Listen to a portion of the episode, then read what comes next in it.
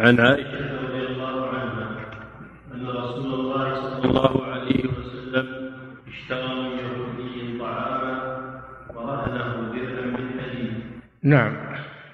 هذا الحديث فيه أولا جواز التعامل مع اليهود.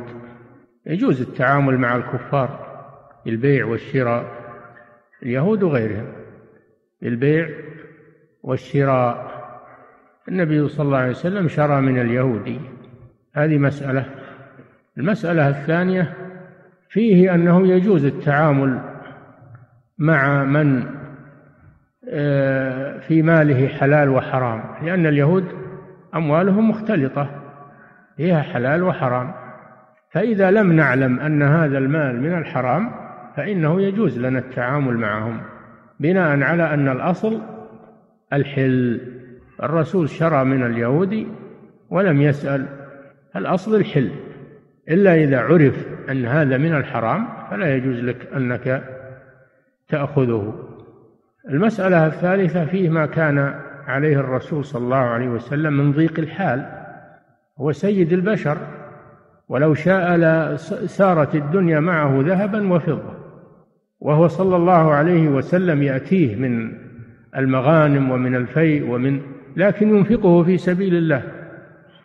لا يبقي عنده شيء, شيء أبدا. لا يبقي عنده شيئا أبدا.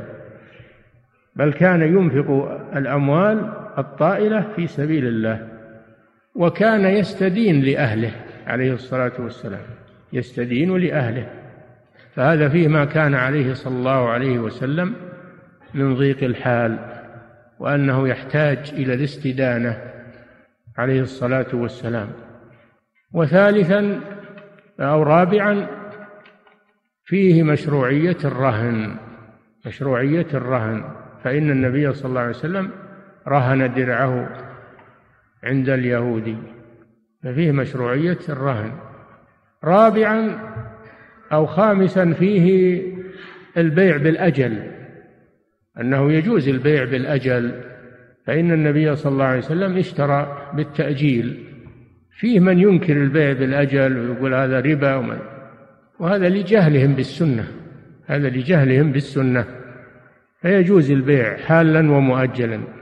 والنبي صلى الله عليه وسلم اشترى مؤجلا. واستدان على إبل الصدقة مؤجلا. التأجيل عمل به النبي صلى الله عليه وسلم. والآية صريحة يا أيها الذين آمنوا إذا تداينتم بدين يعني بدين مؤجل سواء كان دين سلم أو ثمن مبيع مؤجل أو غير ذلك.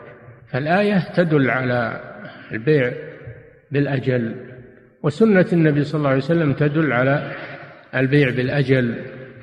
وأيضا لا لا بأس بالزيادة لأن البيع بالأجل يكون أكثر من البيع بالحال. وصاحب السلعة لا يبيعها مؤجلا إلا بزيادة فلا بأس بذلك.